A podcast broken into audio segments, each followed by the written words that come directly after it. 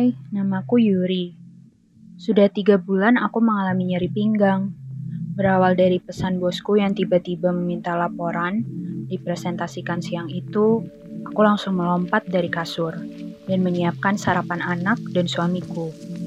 Dengan terburu-buru, aku berencana lebih awal ke kantor. Saat aku menggendong anakku yang masih balita dari tempat tidurnya ke meja makan, tiba-tiba pinggangku terasa nyeri hebat.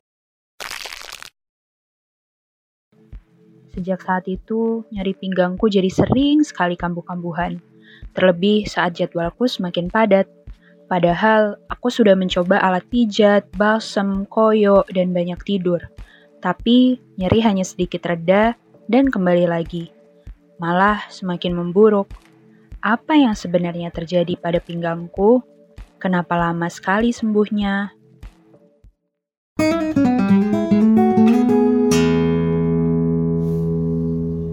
Relatif Perspektif Podcast adalah podcast yang bertujuan menjadi jembatan agar masyarakat luas paham akan isu kesehatan.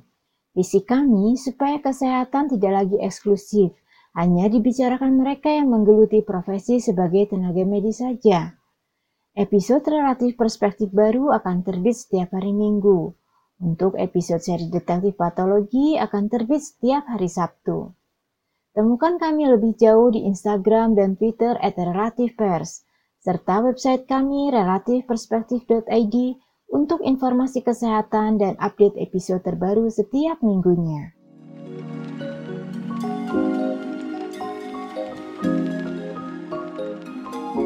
Hai pendengar setia Relatif Perspektif Podcast seri Detektif Patologi. Kembali lagi bersama saya Dr. Detektif Patologi di episode terbaru seri ini. Yuk simak cerita episode kali ini. Aduh. Kenapa, Ma? Pinggang lagi? Iya, pinggangku kerasa nggak nyaman banget nih. Padahal masih pagi. Coba ambil libur kerja dulu buat periksa ke dokter, Ma. Iya sih ya, pengennya gitu. Cuman hari ini lagi banyak banget deadline. Kayaknya nanti aja deh. Nanti juga sembuh sendiri. Kamu ngomong nanti aja udah dari 3 bulan lalu, Ma. Dan hasilnya nggak baik-baik aja. Masih 32 tahun, tapi malah jalanmu udah kayak nenek-nenek tuh.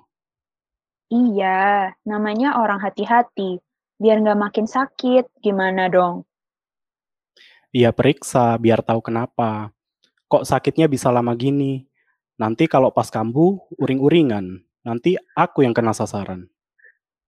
Iya ya, yaudah. Besok aku coba ambil cuti deh buat periksa. Nah, gitu dong.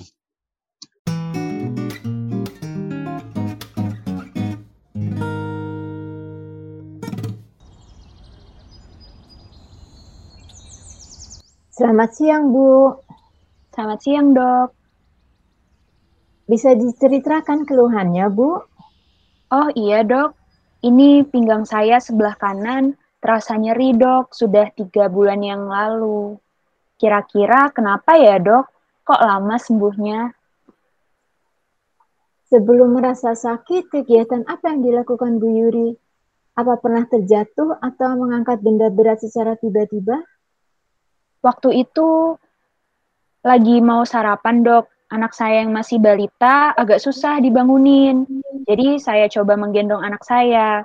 Terus tiba-tiba pinggang saya terasa nyeri. Setelah itu saya coba istirahat dan sudah mendingan, Dok. Cuman hari-hari berikutnya seperti masih ada rasa nyeri dan gampang kambuh, Dok. Oh, begitu.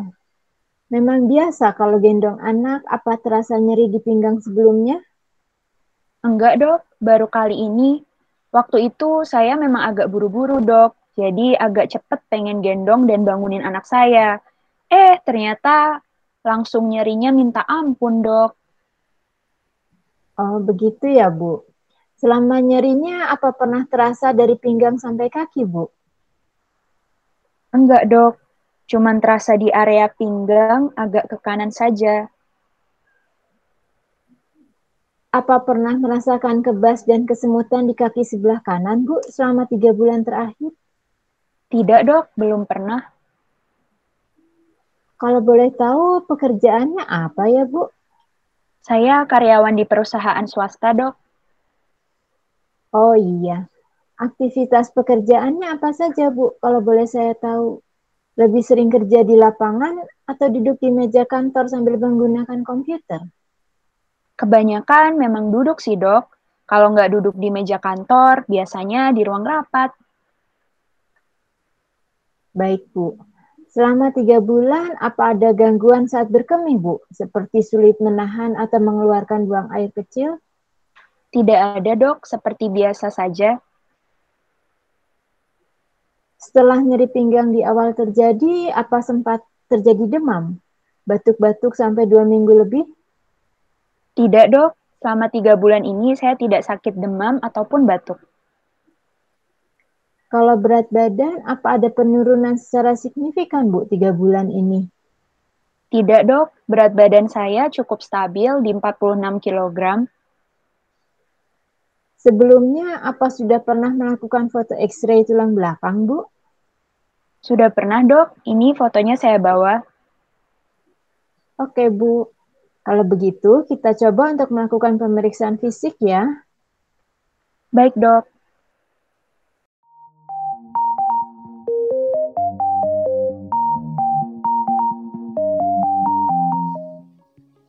Encok, boyoan, nyeri pinggang bawah, kadang terdengar sepele. Tetapi, hal ini bisa dikeluhkan oleh siapa saja, tidak memandang status ekonomi ataupun sosial. Tahun 2016, nyeri pinggang atau low back pain (LBP) telah menjadi masalah kesehatan dunia. Bahkan di Amerika Serikat, LBP jadi penyebab paling umum terjadinya disabilitas. North American Spine Society mendefinisikan LBP sebagai gangguan nyeri dari otot dan tulang atau muskuloskeletal yang berada di sekitar akhir tulang rusuk sampai lipatan pantat. LBP yang dialami Yuri sebenarnya bukanlah sebuah penyakit, melainkan tanda atau gejala terjadinya gangguan tertentu. LBP memiliki banyak diagnosis penyebab, namun secara khusus, diagnosis LBP dikategorikan menjadi spesifik dan non-spesifik.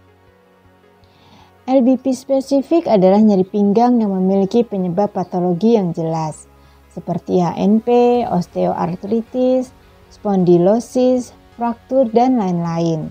Sementara, LBP non-spesifik adalah nyeri pinggang yang tidak memiliki satu penyebab yang jelas. Sekitar 90% penderita LBP masuk dalam kategori ini. LBP non-spesifik bisa disebabkan oleh banyak atau gabungan faktor, seperti kondisi fisik, psikis, sosial, dan lingkungan. Non-specified LBP hanya bisa ditegakkan jika pasien tidak memiliki kondisi patologi serius atau red flag yang menandakan bahaya, seperti demam tinggi, tuberkulosis atau TB tulang belakang, gangguan mengeluarkan atau menahan BAK, tumor, berat badan menurun tanpa alasan yang jelas, ataupun gangguan neurologi seperti kebas, kesemutan, kelemahan pada tulang, sehingga bisa dilakukan tindakan yang tepat. Hasil anamnesis, Yuri memiliki keluhan nyeri pada pinggang sebelah kanan semenjak 3 bulan lalu, setelah mengangkat anaknya secara tiba-tiba. Tidak ada tanda kondisi berbahaya yang mengarah pada red flag seperti tanda-tanda kanker, TB tulang belakang, gangguan berkemih, ataupun gangguan saraf seperti kesemutan, kebas, dan kelemahan otot pada kaki Yuri. Kemudian, pemeriksaan fisik seperti palpasi mengindikasikan tegang otot atau spasme, adanya nyeri tekan dan gerak saat dari jongkok ke berdiri dan bangun dari tempat tidur. Nilai nyeri rata-rata 7 dari skala 1 sampai 10 menggunakan VAS, yakni Visual Analog Scale. Yuri mengaku nyerinya semakin tinggi setelah pulang bekerja. Yuri cenderung memiliki aktivitas fisik yang menonton dalam bekerja, belum lagi tuntutan pekerjaan yang semakin banyak. Hasil pengambilan gambar X-ray Yuri juga tidak menunjukkan adanya tanda-tanda patah tulang, osteoartritis, gangguan pada bantalan tulang belakang, ataupun gangguan lain.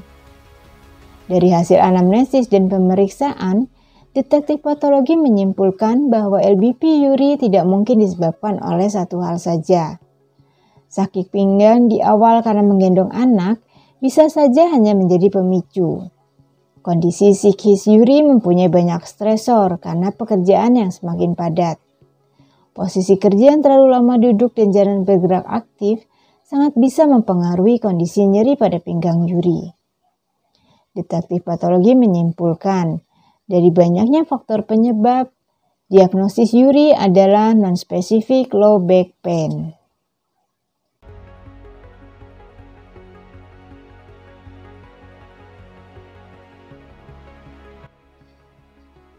Penanganan pasien dengan non-specific low back pain dalam kondisi akut ataupun kronis harus dilakukan dengan pendekatan multidisiplin ilmu jika tidak mengalami perubahan dalam penurunan nyeri. Non-specific low back pain biasanya disebabkan oleh banyak faktor gabungan, yaitu fisik, psikis, sosial, dan lingkungan. Oleh karena itu, penanganan non-specified low back pain memiliki banyak pendekatan, seperti terapi farmakologi dengan penggunaan obat-obatan anti nyeri, terapi non-farmakologi dengan latihan aerobik, yoga, atau penguatan otot, psikoterapi seperti cognitive behavior therapy atau CBT, dan memperhatikan ergonomi kerja, seperti bentuk kursi yang sehat, cara mengangkat benda berat, durasi, dan beban kerja. Menerapkan pola hidup sehat dengan aktif bergerak, menjaga pikiran tetap sehat dan ergonomi kerja yang baik juga bisa membantu mencegah terjadinya non-specific low back pain.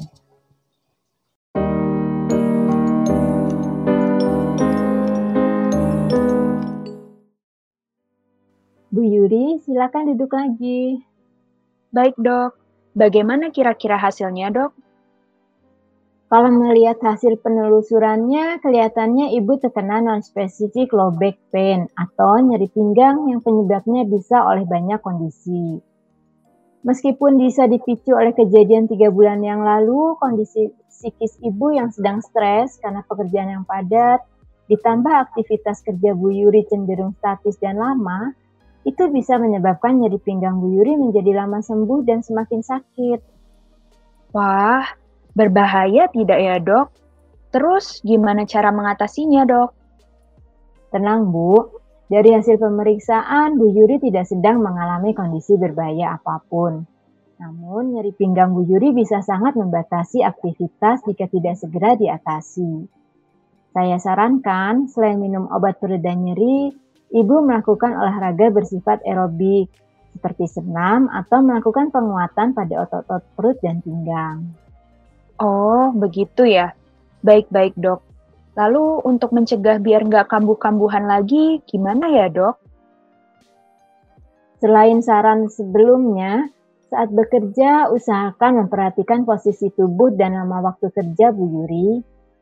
Oleh karena kebanyakan aktivitas kerja ibu duduk, maka usahakan melakukan peregangan ringan untuk pinggang di sela-sela pekerjaan.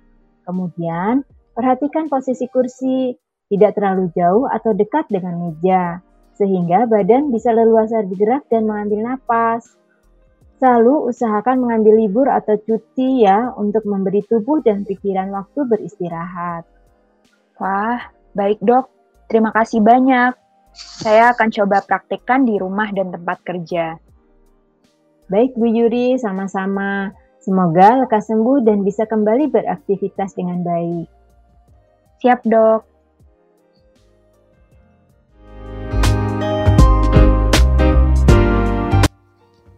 Non-specific low back pain adalah jenis nyeri pinggang yang paling sering terjadi. Walaupun tidak berbahaya, nyeri pinggang bisa sangat mengurangi kualitas hidup seseorang. Dalam mengatasi nyeri pinggang, sebaiknya kita tidak hanya memperhatikan kondisi fisik, tapi juga kondisi mental, sosial, dan lingkungan yang sangat bisa berpengaruh terhadap terjadinya nyeri.